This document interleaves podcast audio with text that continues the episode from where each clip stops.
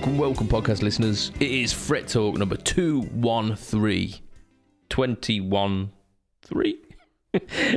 you are here with your host, Mr. Budget Pedal Chap. I think uh, this is this is a forecast of what's to come already. Uh, it's, it's pretty late. It's, it's Yeah, very, that's my bad. It's very, very warm as well.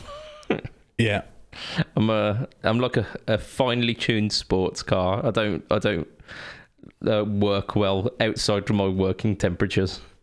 I like to think that I'm a finely tuned sports car.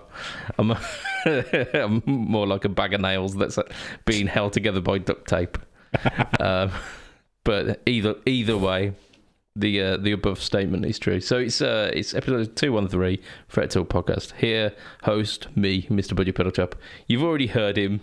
It's Mr. Matt Quine. Say hi, Matt. Hi, Matt. Well, hey, he did the thing. I did the thing. Woo, Woo. yeah, yeah. I, I see an SG behind you. What's uh, what's going on there? There. No, no, no. This one, like this white thing here. Oh, that thing. That's the the Epiphone that um the the neck fell off and it's a bolt on. And not like the the non bolt on is the SG four hundred. I think that's the SG three twenty or something. Uh, yeah, yeah, three ten. I think it was. But Three, yeah. t- well, yeah, but yeah, it's a bolt on neck SG. Um, I think that was the second or third guitar I ever owned. I um, mean, it looks wicked from here.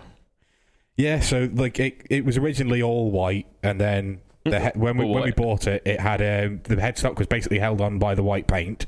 Yeah. So we obviously it was a bolt on, so you just unbolt that neck, get a new neck from eBay, bolt that on, and actually it plays all right. But um, it's just one of those guitars that kind of I moved away from, yeah. and it just basically lived in its case for a few years, and then I stole its case for this red SG that I spoke about in the podcast that's got the blends in.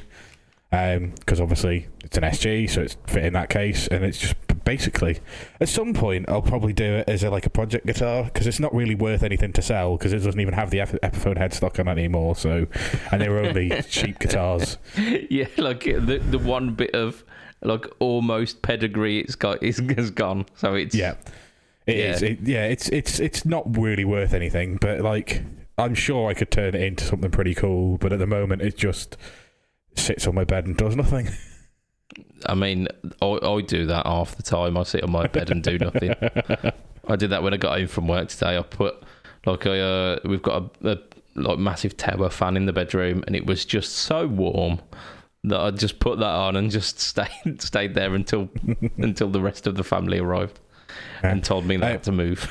Just just to point out how observant you are, that's been there for four months and not moved. well, there you go. I mean, it's been in the background of every podcast we've done in the last four months when I've been on. there we go. That's uh, budget pedal observance. um, Maybe I'm slightly twisted and my chair's not in the way today. Normally it is. I don't know. I think that the last couple of ones has been Lee as well, which means the the Oh, so you one- get half half the size. There we go. I mean, I, I can make a good excuse, can't Aye, I? aye, I. I think you're usually a, a bit further across as well, actually. Possibly. I mean, I definitely am not. I might, might be twisted slightly like that, but um, Yeah, that's it. I c- there we I c- go. That that's the stuff. there you go. Yeah. I mean, this doesn't necessarily make a fantastic audio experience for our listeners, does it? But there, there you go. We've Look, you get what you pay for. exactly. Well, we've got six people who are Oh shit! going to be Okay, we asking better for do something. we we better get talking about some sort of guitar shit then, hadn't we? Indeed. Right. As as we usually do, we uh we start off by um self indulging, don't we? And and do. talking about what we've been up to. Um Matt, you've uh you've been riding the um the Strat train recently, haven't you? I have, and I've now gigged with the Strat. Um, did a gig at the weekend. Yes, the weekend just gone. Um, did a practice with it in the week leading up to, and what shocked me is how many songs that were in the set list for both bands that I generally play on the Les Paul because I'm lazy and just play one guitar all night. Yep. But really sound a lot better with a Strat. My man. And like I, I'm thinking about it, and I mentioned it. So I was at practice with the other band um, tonight, and Lorcan mentioned like I, I mentioned that like I did a gig with a Les Paul and a Strat, and actually it covered pretty much every base I need. And Lorcan was like, "You've said that on the podcast like nine times that that's what you should have as your setup." and I was like, "Yeah, maybe," but so yeah, I like it called me out for it. But yeah, um, I finally did a gig with just a Strat and a Les Paul, and you know what? It covered every sound that I could possibly need. Um, we'd thrown some songs in the set that were not really well, like they were based around f- funk rhythms, and they're not particularly funky songs, but um, yeah. I can't even remember. One of them is by a band that was around in the '90s called Dodgy. I remember Dodgy. Good enough. Uh, yeah, good enough. That was it. Um, and go. the, the rhythm for that is very kind of like funk esque. Um, something like that, isn't it? yeah, yeah. Um, but yeah, there's there's there's like you hammer on like minor seventh chords from a the like three notes of a um, three notes of a major chord, and then like fill in like little bits of lead over the top, and like but the the right hand rhythm is very kind of funky, and it really suits that second position sound, and yeah, so using that quite a lot, and there was something I we did it we we threw like three or four songs, and there was a couple of stuff from the eighties that was really like chorus laden and strat bridge pickup and um, yeah, yeah. yeah, just like I, what I, and I was just going through the set list and I was going like, yeah, normally I play this on a Les Paul, but actually I needed to get the Strat out, and I was like chopping and changing between them all night and going, yeah, maybe we should organise the set list a little bit differently next time. yes, I mean there is that. Yeah, but yeah, um, absolutely love the Strat. Just yeah, fall like not falling in love with it. Like I, I knew that I would like a Strat, but yeah, it's just kind of it complements the Les Paul so well. Like for the for the non rocky stuff, Yeah, it does that or it does those pretty much all those other bits and like yes it'd be lovely to have a telly but actually you can get telly-esque sounds or close enough sounds we we're treading on I dangerous I- territory. we are but like peop yeah i mean okay realistically a telly sounds like a telly but only when you only when it's clean once you put a bit of drive on it it just sounds like a single coil because you lose all of the all of the like jangliness as soon as you start driving or in my opinion you lose most of the jangliness when you start driving it and when you're just you know strumming fairly hard Yeah, single coil's a single coil yeah. I, th- I always think of the telly as like a like a simplified Strat almost. I mean the the Yeah. bridge the bridge pickup on the telly is very distinct and has got more of a mid range grunt than a Strat um, bridge pickup. But I think Yes, but it's it, it's very similar to the middle pickup on a Strat in terms of the way that it sounds once you start driving it. Yes, obviously it's a bit different, clean, and when you're doing the jangly shit. But once you start driving it, you can get similar sounds to a telly bridge from a Strat middle, as far as I'm concerned. Yeah, yeah, it is. it's an unsung key They're the um, Strat Strat middle. Yeah, I actually found myself using the Strat middle quite a lot, and like I bought the Strat with the intention of basically using positions one, two, four, and five, because nobody ever talks about a Strat middle position. But actually, yeah. sounds fucking great. Yeah, I mean that's that's the great thing about strats, isn't it? You there are all these little kind of tonal crevices that you find. You go like you've been playing on like the bridge and the neck for loads, and then you go, oh, actually position two, oh, and then Yeah. you'll start playing that for a little bit, and then you go, oh, like middle middle pickup, oh, What's this? yeah, But yeah, yeah, um, just yeah, really enjoyed it. And the other thing I did, which I don't do very often, is I just played with the Origin, and I just cranked the absolute balls out of it because we were playing a big marquee. Um, so I put the master on full, and then used the gain control to get as much kind of level as I could. But because we were being mic'd up and there was a separate uh, sound engineer, I could just crank the absolute balls out of that little 20 watt 10 inch speaker and just have the whole thing just vibrating itself and just, yeah, absolutely loved it. Um, and was using the hotcake, but actually um, tending to use almost the amps drive when I was using the Les Paul. With the Strat, you needed to kick in a little bit more drive because obviously less power in the pickups. But yeah, um, I, I was literally mostly just using when I was using the Les Paul, I was just using the amp and then the Antares to kind of do my lead work. I mean that that's very much sounding like um, straight into amp guys that you hear on the internet. um, I'm not arguing with it because I, I I can almost hear that tone in my head straight away, Yeah. and it's glorious. Yeah, and like, yeah, fair enough. But like, I just lo- love the fact that like you've got the amp completely singing. I think straight into amp is only good when you can turn that amp up and use that amp at the volume it's supposed to be used at, which Yeah. you can't do very often. Like, certainly with any with most of my amps, you can't because the AC15 is more than 15 watts. 212 just if if I'd crank the balls off that you'd shake the windows out of any fucking room in on the Isle of Man. Um, like the the um, Bassbreaker if I'd been using that rather than the Origin again 30 watts and even the 18 watt side is it, it's no there's no master volume so you've only got one volume control. If you turned it right up you'd just shake shake every room. But like the the Origin the fact that it's got that master you can just crank and then I think I had the gain on about six which is a lot and it it was loud, but we were in a big enough room on a big enough stage where I wasn't pissing off the the other guys in the band. They could still hear themselves. Yeah, I could still hear still hear them because I was stood far enough away from the amp, um, and it's just one of those cracking sounds. absolutely. I mean, oh, I want to do some uh, straight into amp loud stuff now. um, Yeah, I was uh, I was waxing lyrical about the um the HT5 last week to Lee, and he was having none of it. Um, that I mean, he's wrong. Um, and and we know we know this quite often that he's wrong. Um, as as he um, he mentioned last week where he said, "Oh, those uh, HT um, Blackstar pedals, they, they they were only nine volt. They they had a little LED behind." yeah, bollocks, bollocks. yes, I mean we were- we posted up Yeah, in the group that that was a that was a fallacy. yeah, 22, 22 volt. I, I literally had to buy another supply for mine.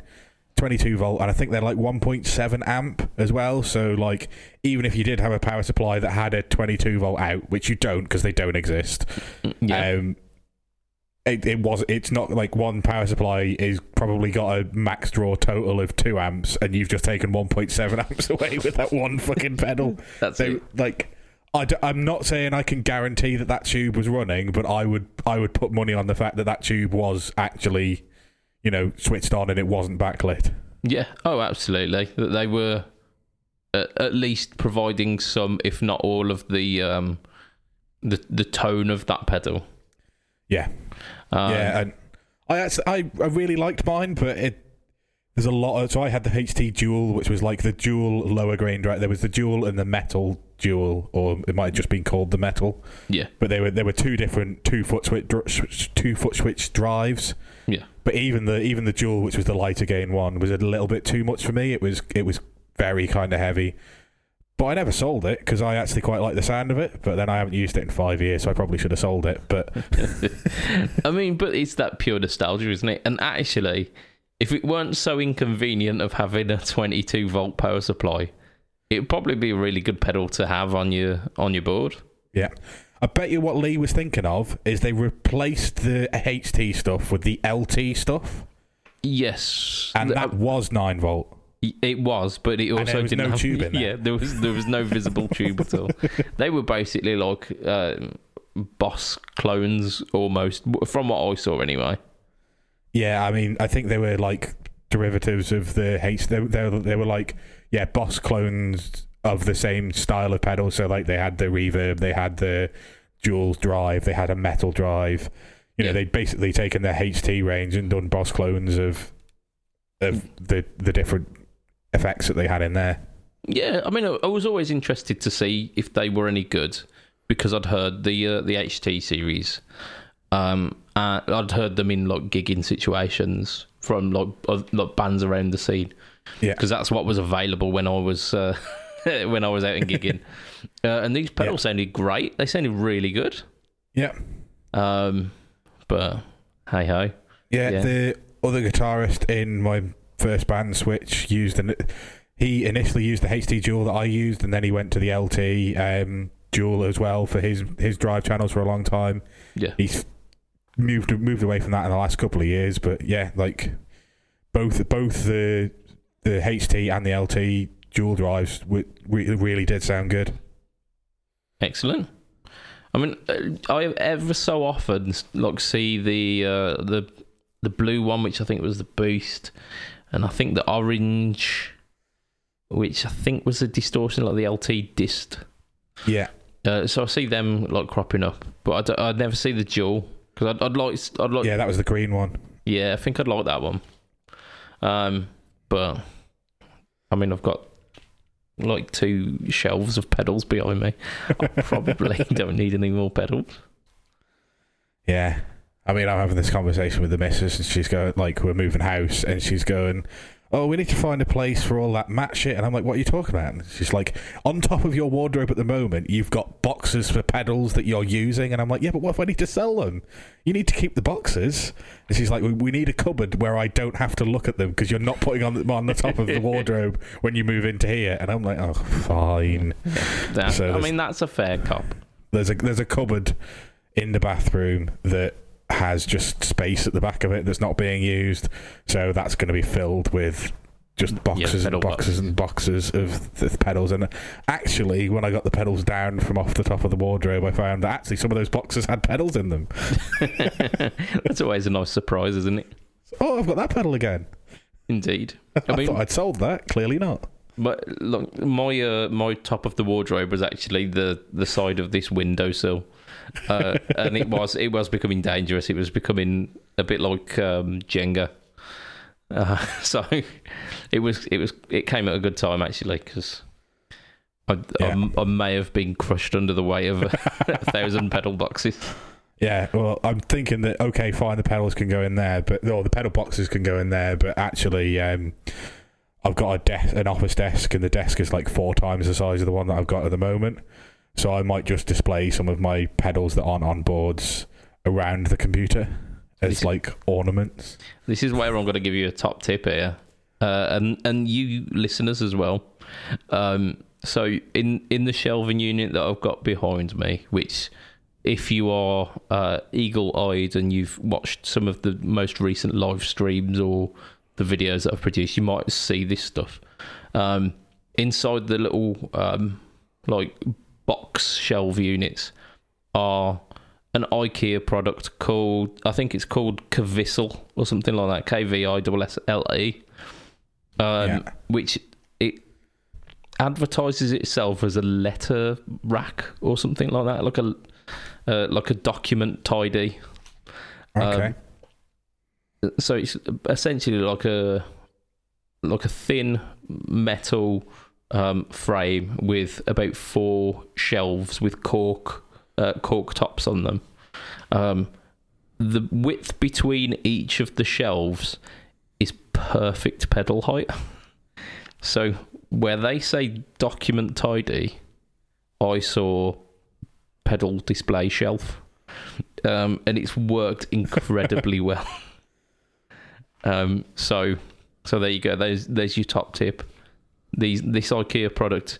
I think they uh they used to talk about the uh, the, He- the Hejne shelf uh, as a as a pedal board uh, f- from IKEA, and then they stopped selling those, and then it became the Gorm shelf, which I think they still sell.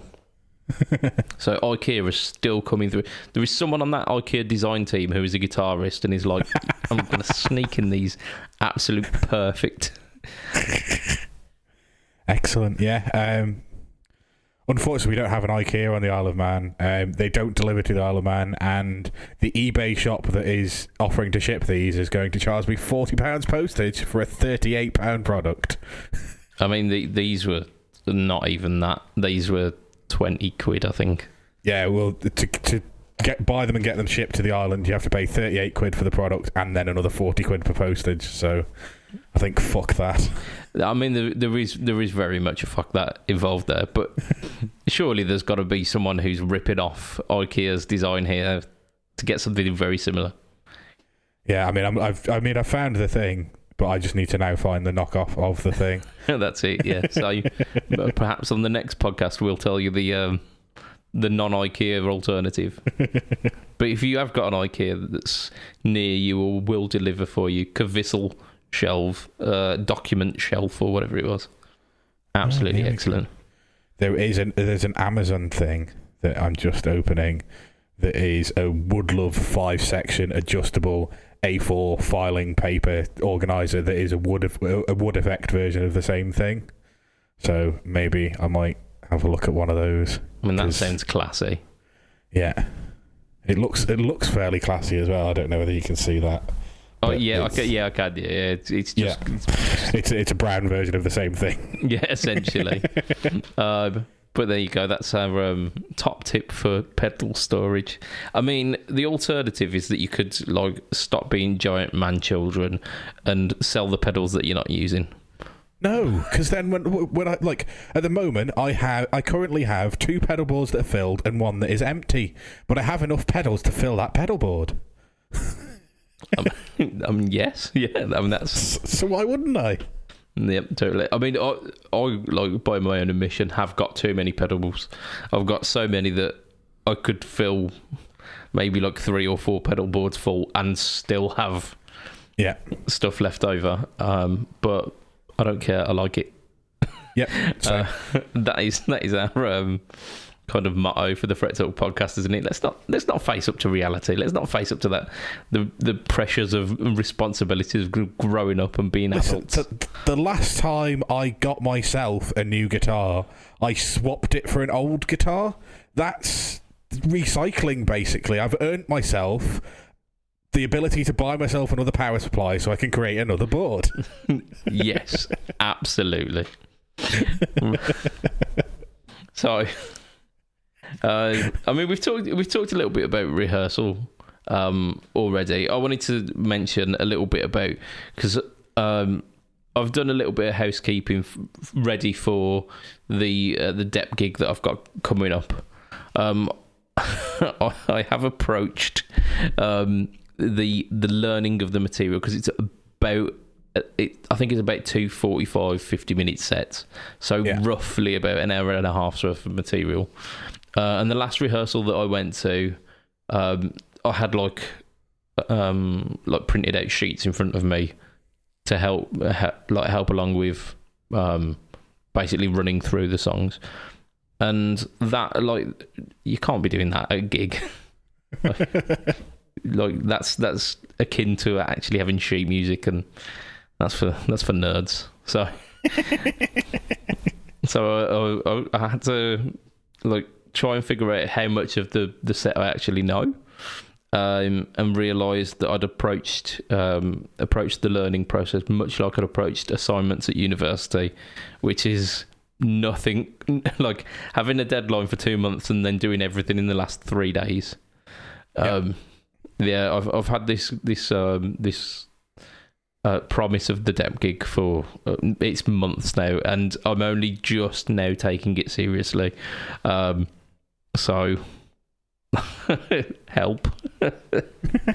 um, no, but it's it's it's pretty cool. Um, trying to learn an hour and a half's worth of material is tough though. Like learning all of those changes, all of those chord progressions, it's tough. I mean, it definitely is. Like, I remember going back to when I joined the newer of the two bands that I'm in, and like, you you think, oh yeah, it'll take us like four goes to learn enough songs to gig with, and then you go and actually, no, it's going to take us like 10, 15 practices because, yeah, okay, you might be able to do a whole set in three or four practices, but nine times out of ten, somebody's going to have forgotten a bit, or you're going to need to remember the structure, or you know, so you, you do have to kind of actually realize that you're probably going to go over the song five or six times before you get it and it sounds properly right together as a group. Absolutely, and and every group have got their kind of their spin on a song, their idiosyncrasies. Yeah, So their it's like- nuances like fucking changing orders up or doubling a chorus here or there or oh, Absolutely. oh the, the the solo's supposed to be 12 bars but we actually do it for 17 and Yeah, Yeah. and and like how you approach fade outs in songs.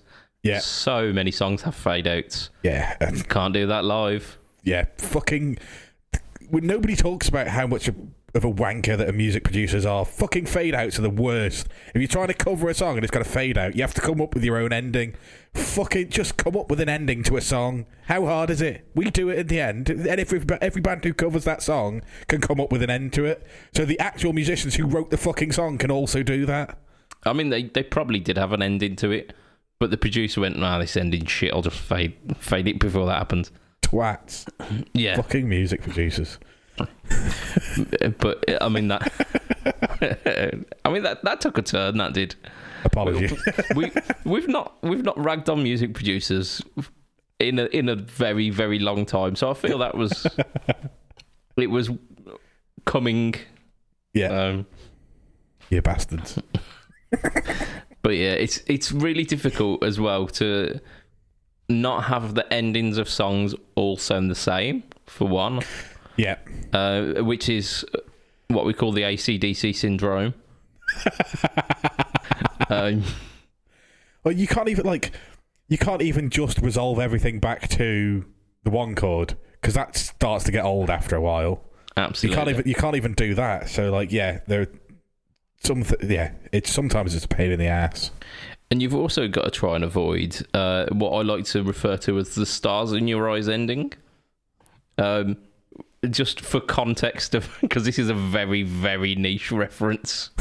um, back in the nineties, there was a, a, a TV show where um, essentially they'd they'd get uh, like your average Joes and and Joesses, um, like a, a a checkout operator or like an engineer or whatever, who'd come onto this show and then go, "Oh, I can do a bit of a passable um, impression of this singer," Yeah, and they'd get them all dressed up and they'd do this singer's hit song, but the endings would always be like, and then like the one chord, bam, bam, bam, bam, bam. So- Something like that. It like really like super super cheesy, um, and in my mind that that kind of ending is always the stars in your eyes cop out ending. yeah, no, And- I and- get it. And they had to do that because so many fucking songs fade out. Yeah, yeah, yeah. And like it just r- reminded me that there's a couple of songs where the endings are so bad that um, occasionally I will just wait till the band is kind of built to a crescendo and then drop myself by a semitone and play out of key just to really annoy people just because I don't want it to end with that fucking just rigging one chord or a you know stabs on a one chord. Dun, dun, dun. Dot. Fuck. yeah. yeah. So yeah, it's it it is it's tough. It really is tough. Um but yeah, I mean, I've got that coming up just before this podcast as well. I, I thought this is the the ideal time um, to to change the strings on my Variax because I, it, that's the guitar that I will be using. Almost certain that I won't be using any of the modelling. Yeah. Almost certain. Um, I mean, I did. I charged it for the rehearsal actually, and used like had a little bit of a play about with it. It was lovely. However, still not using it because the single coil sound great. I might charge mine because I've got a gig on Saturday where it's a tiny stage again. So maybe I'll use it so so that I can have a Strat and a Les Paul. I might just bring the Variax. I mean, that is it's the compromise, isn't it? It is. Um, so so yeah, I, I I changed the strings. I think for the first time ever on my Oh Variax. my god! How long have you had that? Two, three years? Uh, I mean, it's it's definitely definitely one of those. Maybe even more. It Yeah. might even be longer than that. In fact, you must have had it at least three, if not four, because I've had mine since 2018. Might have even been 2017. I got mine, and you'd already had yours. I mean, we know that the '90s was only 20 years ago. Like, Yeah, I, like so yeah. it's it's got it, maybe six months, a year, at most. let's not let's not get into this argument again. um, no, it, I I think it's probably probably coming up to four years. Yeah. Yeah. Um, and yeah, the the strings were absolutely I mean, they weren't they weren't super terrible. I have played worse strings, um, but they definitely lacked some life. So much so that the uh, the D string had had fret grooves in it. Um, I just I, I don't get it. no, I I mean I should, I really should change the strings on my guitars as well. I, I, when I was rifling through the cupboard of like guitar parts, I uh, I picked up a bunch of strings without realizing. like I can't remember actually doing this, but I've got about probably about six or seven packs of nine point five gauge strings. Um, I don't know when What? the fuck I bought them. Why? what kind of fucking So- weirdo are you? So I like um, almost exclusively I use tens. Um, I have got a few guitars which have got thicker necks, um, and that really affects um, the tendons in my wrist. If I've got a thick neck and then th- th- adding to that the um, the that specific gauge, like the the ten gauge, it ends up giving me like these horrible, almost kind of RSI kind of feelings in Yeah. my in my arm. Um, and so I thought, I'll I'll try I'll try nines on them, see if that works. But then with nines, the picking is too too flabby. Uh, so I thought instead of buying one set of nine point fives, I'd buy fucking seven of them because that makes that makes sense. It makes complete sense. Um, Yeah. but now I know that I've got those, I will change the strings on the, those specific guitars, um, and you might see them a bit more in um, demos as well. Nice. It's not going to happen. It took me four years to change a set of strings on my Variax, so Yeah. It's been I'm sure you'll get there eventually. You know, in 2029, we'll be talking about how you finally changed those strings on the 9.5 guitars. Possibly. I mean, the the Variax will still be going strong because I changed the strings with OptiWebs, Elixir Opti OptiWebs, Yeah. um, and the uh, the OptiWebs that I've got on my LTD telly, which are, uh, again have got to be about three years old now, are still in perfect condition. So, I think I've, I reckon I've got a decade of use of them. You're insane. I put nanowebs on because I, I occasionally use OptiWebs when I can't get the nanowebs because um, I the Strings Direct charge far too much postage for me to use Strings Direct, so I use Amazon, which I know I'm giving Jeff Bezos money. He's a twat. I get it, but Yeah. it's just easy. Um, so occasionally the the nanowebs are out of stock or whatever. But I I would say. I mean, I, I've spoken about how my sweat is very corrosive, but Mhm. um, I would say I maximum I can get out of the nanowebs and optiwebs is about four months. Okay, okay. Uh, mind you, like Rotosound, two hours is probably how, how long I could get out of a normal set of Rotosound strings. Ernie Ball, maybe five hours. So that's why I use the the optiweb, the coated strings, because at least I can leave them on for a couple of months.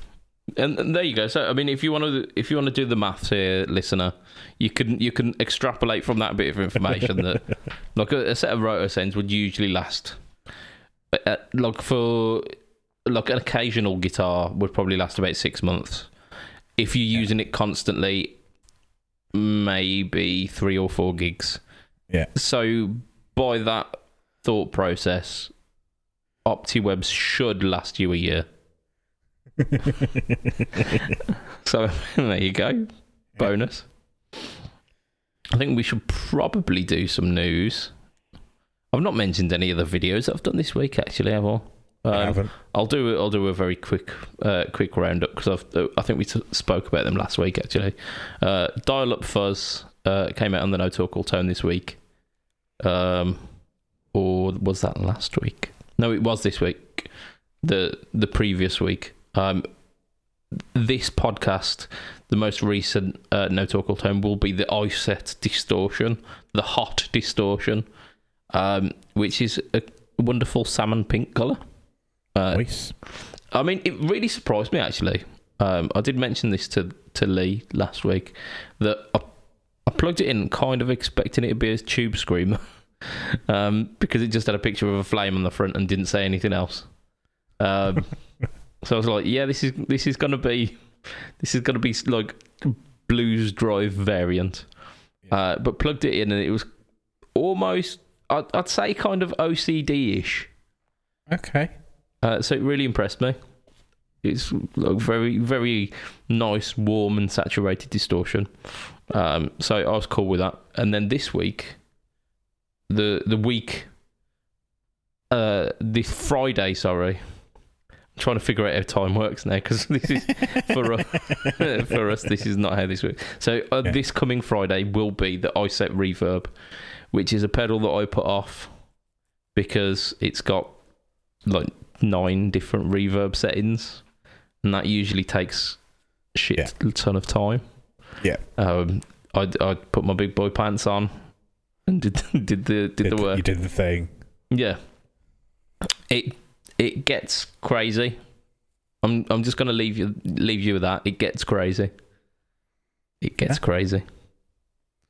And there's a mode on it, uh, which is one of the most auto-corrected words um, on on any mobile phone. Pretty much. That is the ducking mode. yes. Um, but yeah, we'll we'll leave that there because we have got some news. News. Right. So the first bit of news this week uh, involves an old man trying to use technology. so apparently, like uh, when Bill Finnegan uh, announced there was going to be a live stream.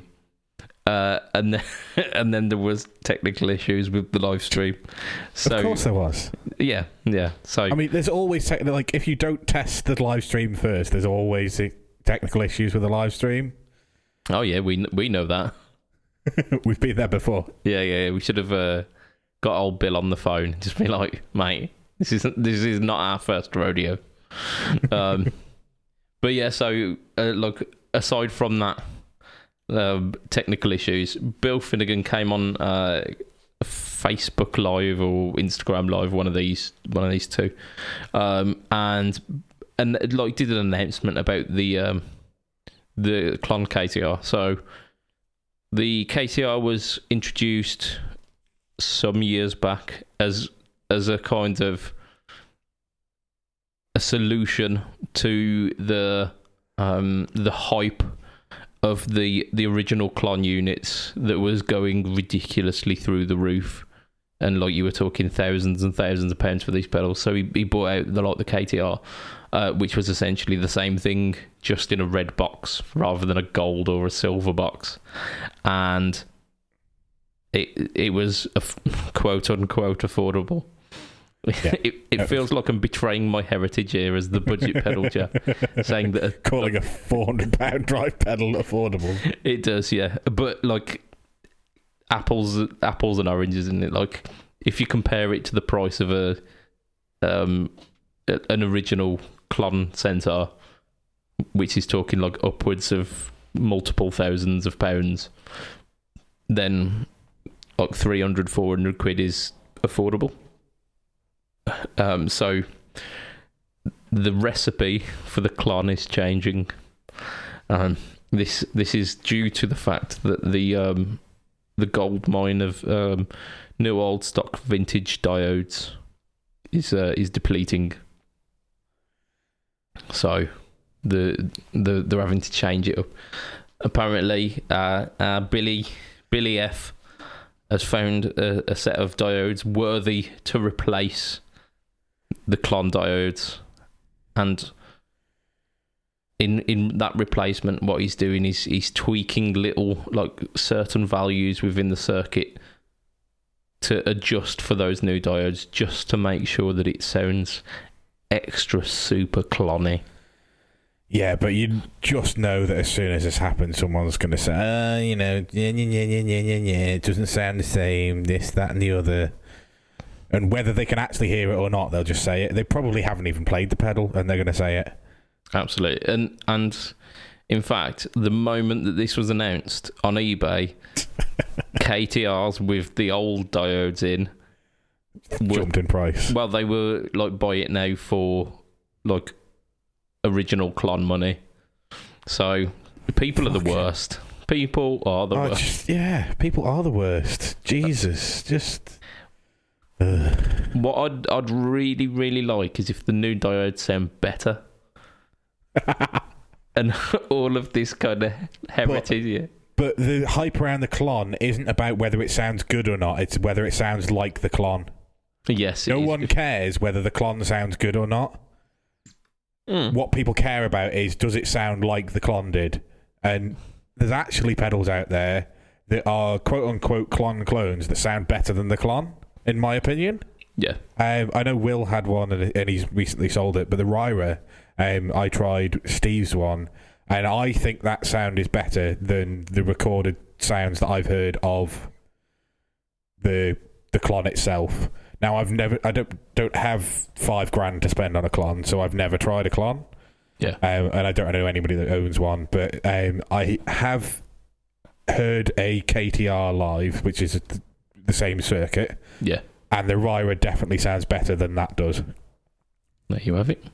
There you have it. It's from yeah, from Matt himself. it's uh, yeah, and that's and it's all like all of these pedals are fucking opinion based anyway. Like, but yeah, just nobody cares about whether they sound good or not anymore. It's whether they sound like the original. Yeah, it's it's that prestige, isn't it? It's the the bragging rights, and Yeah. Where the bragging rights used to be if it had a silver or a gold box. Now the bragging rights have extended, or uh, it have apparently the right ex- diode? Yeah, yeah, ex- so it's it's now it now encompasses all of those uh, red red KTR um old diode versions and it and, and it's gonna be that isn't it it's gonna be they're gonna be known as like vintage diode version versus new diode version Yeah. or, or some some yeah. Pre September 2021 and post September 2021, and indeed um, well, I got I got mine on the 31st of August. Does it have the right diodes in it or not? yeah. Uh, and and this is why we can't have nice things. Um, but I I really really do hope that the um, the new ones just sound better, and and people unanimously go, oh, actually, these are, these are just a nicer pedal. Yeah. Yeah, I'd, I'd like. I, I, I'm actually interested to try one of the new ones, or at least hear. I don't, I'm not going to buy. I'm not spending 400 quid on a drive pedal, so I'm not buying it myself. But Yeah. I, I would like to hear one in person. I think um, uh, Stuart Tate has got a KTR, Didn't he just sell it? Possibly. I'm pretty sure he sold it so that he could buy something else. It might have been because I know uh, Marcus Deluxe as well of Marcus Deluxe pedalboards. He has got a KTR, and it, it might have been him who he sold it to. Yeah, I'm almost certain that it was like end of July, August time, and Stuart was like, "I, as much as I love this pedal, I'm selling it so that I can reinvest elsewhere." I believe. I'm sure we'll get some abuse in the group if I'm wrong. Yeah, I mean we'd get abuse from Stuart anyway. Wouldn't be Stuart if we weren't getting abuse. Yeah, we're just Uh, focusing it in this week, so we've got a specific thing to abuse us for. There you go. He doesn't yeah. have to. He doesn't have to work it out for himself this week. There you go. Have a, have a week off there, Stu. We'll we'll make it easy for you. Um, so we we've talked about the Klon. Um, I'm I'm pretty sure it just doesn't um, alter our views on it. It's a really expensive pedal. Yeah, Not going to be buying one anyone t- you give soon. me one, I'll try it, but I'm not buying it myself. exactly. Speaking of uh, not buying it ourselves, Gibson. Hey, Gibson guitars. Uh, like at the start of the year, I'm pretty sure, uh, and then about a month or so back, we mentioned a Murphy Labs very limited run of Korina um, Flying V's, Korina Explorers. Yeah, Uh, Murphy Lab is the one where he Tom Murphy's retiring and he's teaching some people to do what he does, isn't it? That's Murphy Lab. Yeah, yeah, like trained assassins of the Luthier world. yeah. Uh, it's like Hydra. Uh, don't know what's the other one. The the the hand is it? They're the they're the assassin group. Oh, Um, I, I- yeah, I never played Assassin's Creed. No, it's um, it was that horrible Netflix series of uh, Iron Fist that had the hand. I didn't watch that either. Yeah, yeah, Yeah. You, you're one of the lucky ones. no, it's to be fair, like, and this goes with a lot of the the um the pre like Disney Marvel stuff, like all of the Netflix series. If they would have shortened them down to about six episodes and cut all of the, the crap out the middle, Yeah, they would have been fantastic. it's almost like Disney have learnt from that and have shortened them down to six episodes and cut all the crap out the middle. yeah, who'd have thunk it? Uh, but it, it, it took Netflix to try and spin it out into 24 season episodes. Twenty-four season episodes. yes, I, I stand by that statement. Words. yeah, yeah, um, words mean things. Things means words. indeed. Things. Words. Like, I do apologise. It is it's way past my bedtime. it is. I'm sorry. No, it's all, it's all good. Uh, so yeah, back to the not Marvel. Um, Murphy His- Lab. Yeah. So historic, uh, historic reissues. They they're basically doing a quote unquote affordable version. So the custom Ooh. shop are having a having a crack now. Um, so it's not. So it's it's not Murphy Lab. It's just custom shop. Yeah, it's just custom So- shop. So custom shops, from my vague recollections, start at like four grand. yep. Okay. So these they- are a custom shop of a high end Murphy Lab. So they're not going to be four grand, are they? They're not going to be four grand now. Uh, so if you think these are like limited run, so they are the 1958 specs. They are Okay. also Korina uh, bodies and necks. Yeah, so that bumps it up. So let's say six and a half grand. Uh, I'm not going to say that's a reasonable pli- price, but in yeah. the grand scheme of things, that would be a logical price. Uh, so this is Gibson guitar, so let's throw logic out the window. Okay, so so like eight grand. Keep going. Nine and a half. Nine, nine, nine, nine, nine, nine, nine, nine.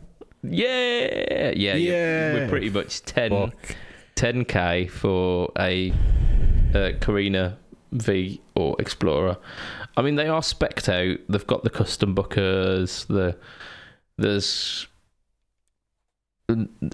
um specific um like dimensions and, and whatnot like the neck profile is is very much a reissue so it, it's all because it's the custom shop it will be the the fine details won't be overlooked it's not just going to be like a production model with the the aesthetic of a 58 it's going to be pretty close to like buying what would have been a new 58 in 58 Yeah, yeah, uh, like fair, but like it's it's an absolutely ridiculous price point. Like we're living in fantasy land now, aren't we? yes. Yes we are. I mean the fantasyland was like 20k plus for the murphy labs. Um but then they go oh yeah we've got an Yeah, I affordable mean- version So this this is so the other ones was the deposit for a five bedroomed house, and this is a deposit for a two bedroomed house. Yes, yes. Essentially, it is that. Um, so the differences are, of course, the uh, the Murphy Labs had the Brazilian rosewood fretboards. The custom shops um, downgrade. Uh, I don't know. I don't know if that's fair to say, but they they use Indian rosewood, which is a a, a cheaper variant of, of rosewood and Yes, slightly I- less restricted. Say slightly less. Yeah, slightly less CITES restrictive. Yeah. So they that's that's one uh, one thing. They obviously don't have the Murphy Labs aged treatment. Um, they only have the custom shop uh, VOS Nitro uh, finish.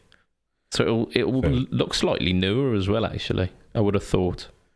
Yeah, and v- so VOS is vintage old stock, isn't it? So it's supposed to look like a guitar that was made a long time ago but hasn't been used. Yeah, yeah, kind of your like case queens. Yeah. Yeah. Um. it's it's still a lot of money. Yeah, like I say, it's just bedroom for a fucking two bed house. And I remember when I was just starting playing guitar, they did an Epiphone Korina Flying V and an Epiphone Korina Explorer. They, I think they did a Korina SG as well.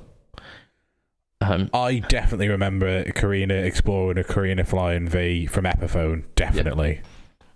and In they, fact, I think that in the early Guitar Nerds podcast, which was the first guitar podcast, sorry, in fact, it was back when it was the GAC podcast. So we're going back to like 2012 ish now. I'm pretty sure one of their early episodes talked about a Korina um, V and a Korina Explorer from Epiphone because they mentioned because that was where I, I learned that when you're working with Korina, you have to have a mask on because if you breathe in the particles, they're really poisonous to your lungs. yeah, yeah, it's uh, it's dangerous wood. Yeah. I mean, you should be wearing a mask anyway because breathing in any wood particles is yeah, not it's not great, but not fantastic for you. yeah, but these are particularly bad. Yeah, they're gonna Yeah. get you.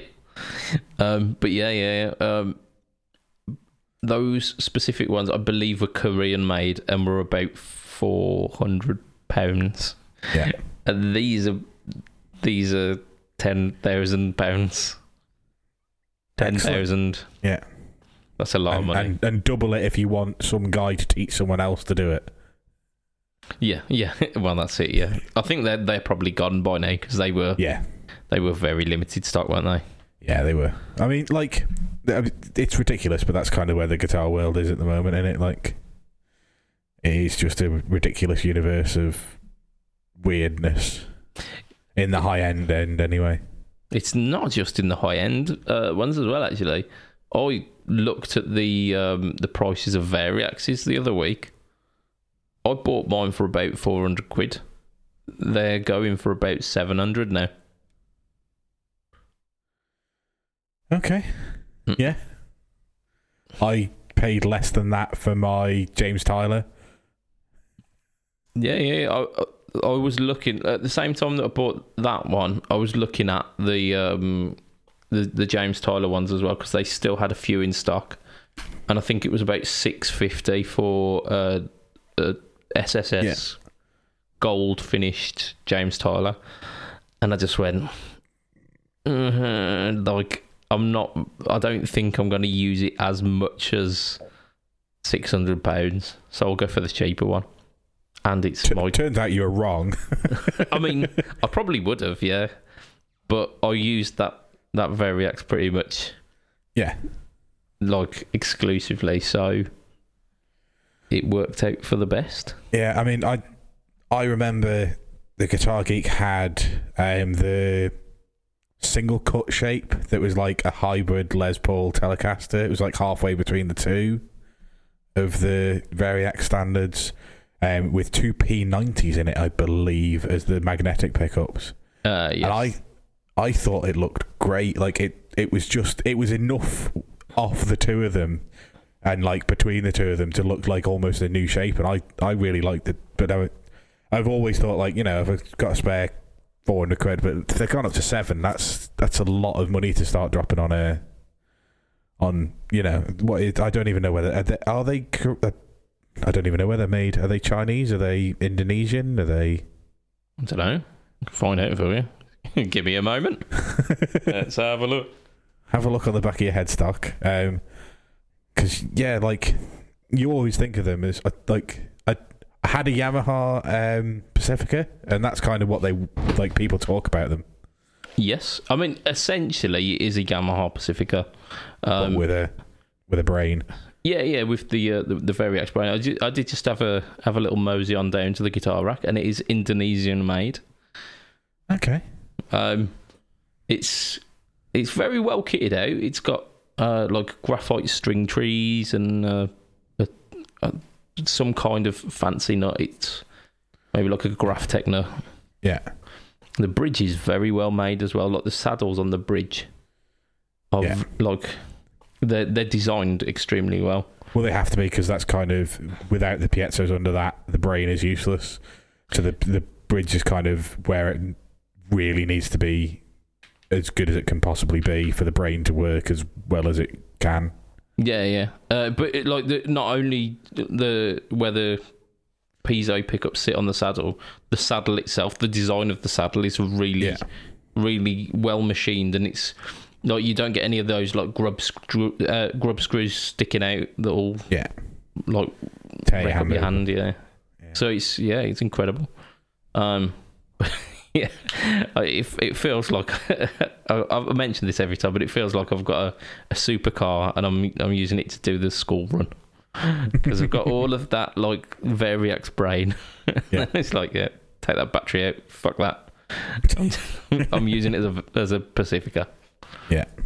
But there you go. You should have just bought a Pacifica. Probably should have. Yeah.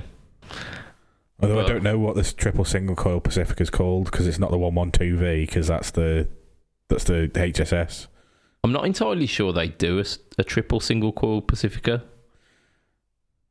You're screwed then, aren't you? You'll have to buy the VRX. Oh, yeah. It- yeah, it was about the same, mm, ju- just over the price of a of, of a like a higher end um, Pacifica. Yeah. So I was all right. Uh, we should probably mention this last bit of news because we are approaching the hour. We've got Yeah. we've got about three minutes to mention this one, and I reckon we could get it done in two.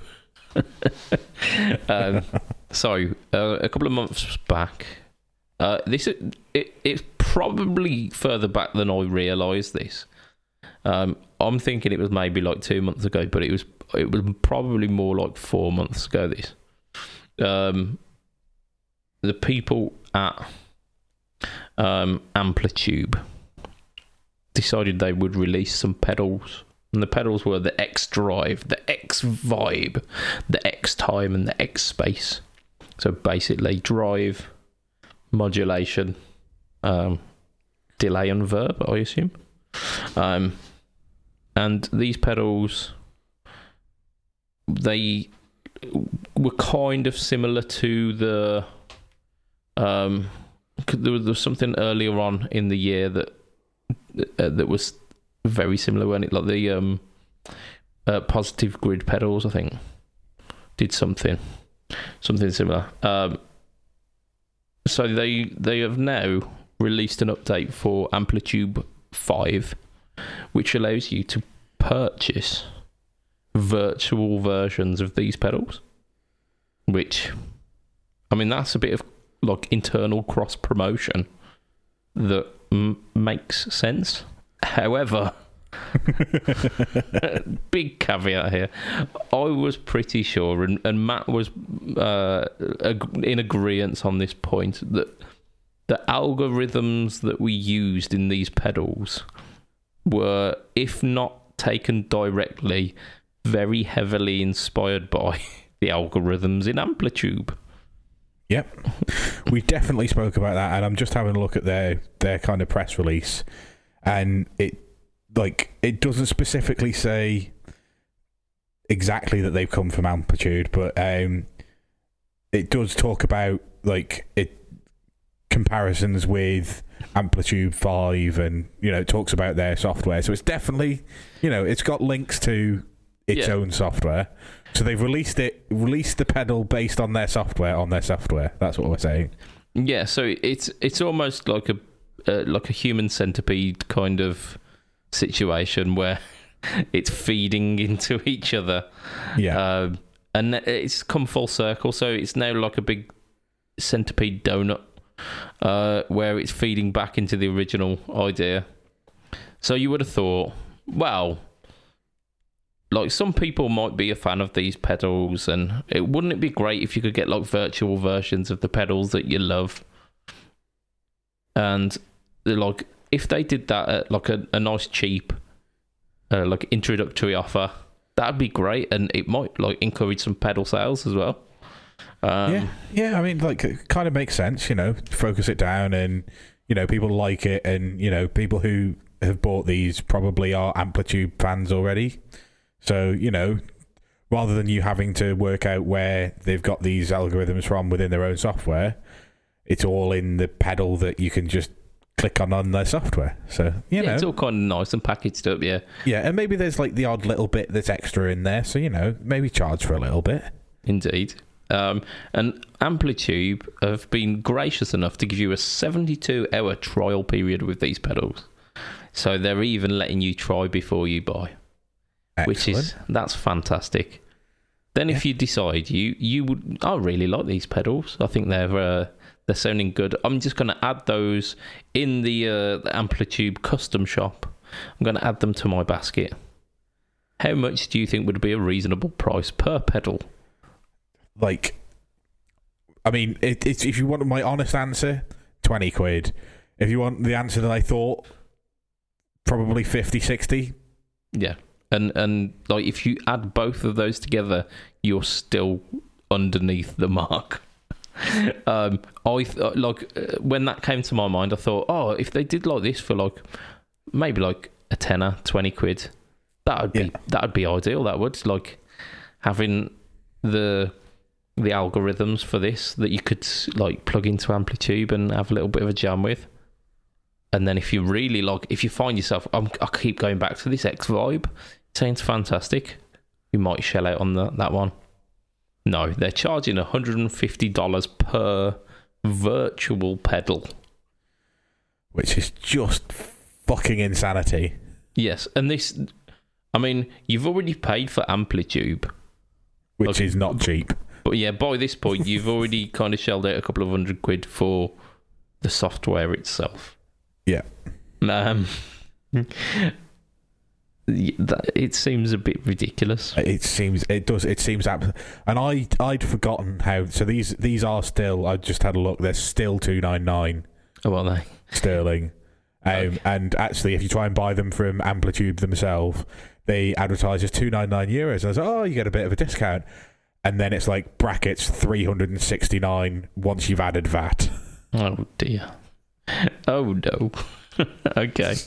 So yeah, it's a, like just ouch. Like Yeah. yeah, th- like then then but but if you buy the actual pedals now from AmpliTube, they do come with the virtual pedal as, as well. I don't know whether if you buy from a different retailer whether they would. I mean, that's Um, at least a little saving grace, isn't it?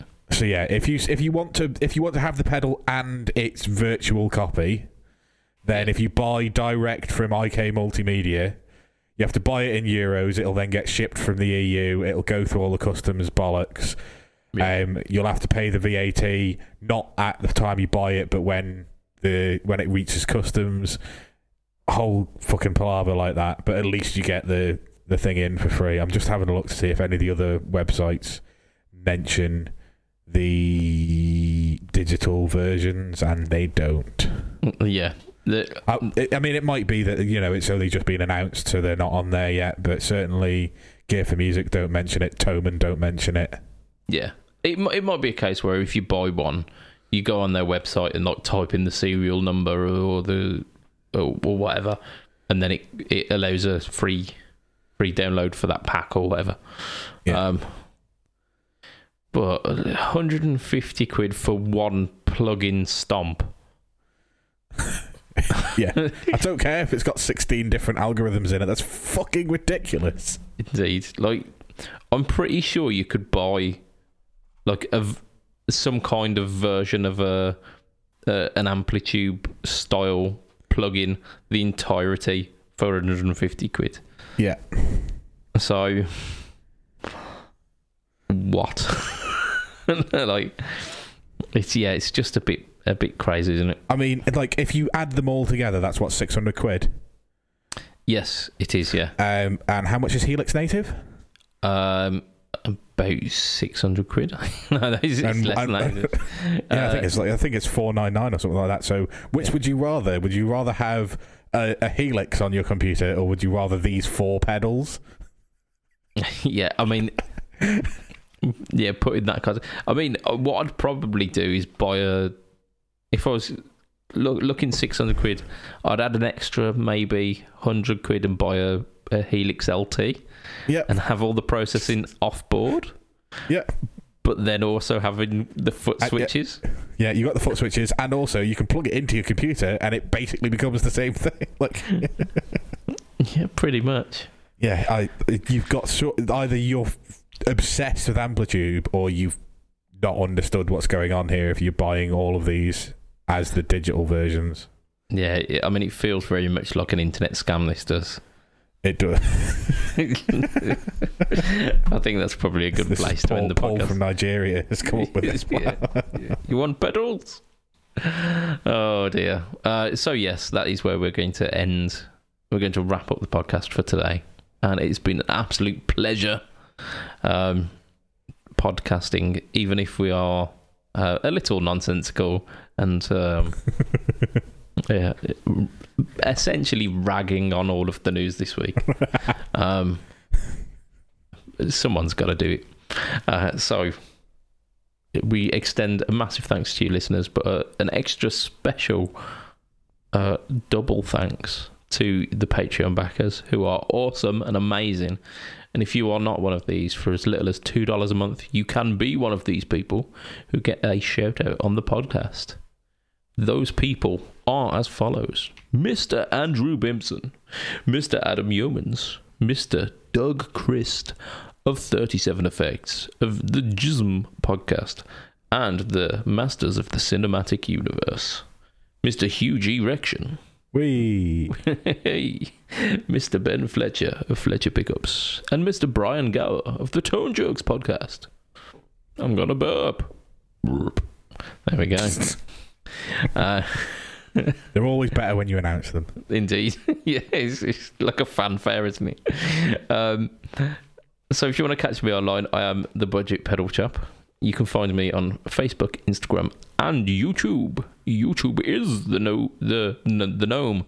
It is the gnome of the Ho The Talk talk. Null Blog. um, the home of the No Talk All Tone series, which is featured pedals this week. I might I might change the running order of some of our releases because I've I've received a slightly purple pedal this week, which I am very excited to get demoed. Um, so I might I might the uh, the iSet reverb might have to wait a week. Yeah, push it back. Get get that out. Like Indeed, surely people know what they when you when you say purple pedal and it's you. Indeed, they yeah. understand what you're talking about. Just yeah, I, I would get that on as soon as possible. A because the sooner you get it there, the more relevant it's going to be, and B because it is you in a box. It, uh, it is it is all all me, isn't it? and weirdly enough, I've had it for about three days and I've not plugged it in yet Why? because it's an unspoilt box at the moment. Um, Well, buy a second one then. yeah, I think I'm gonna have to. Mount, Right. mount, mount it on a plinth. Indeed, indeed. I mean, it, it wouldn't be the first time that I've bought a second one of this pedal.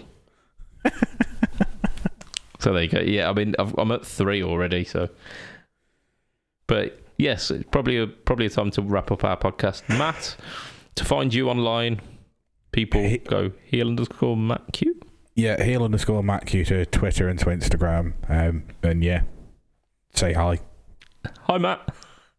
Whee! and that is that is where we're gonna end. Just because we need to. We, we need to stop. We need to stop podcasting. So, so from myself mr budget pedal chap. From mr matt quine. Say bye matt.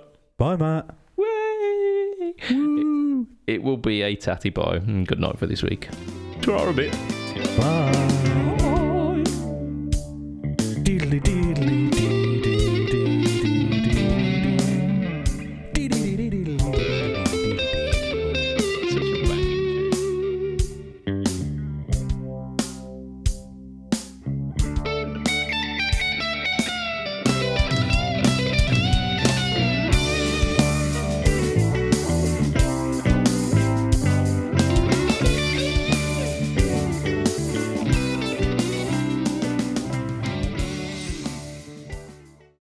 Breaking news. Someone has collapsed on the London Eye.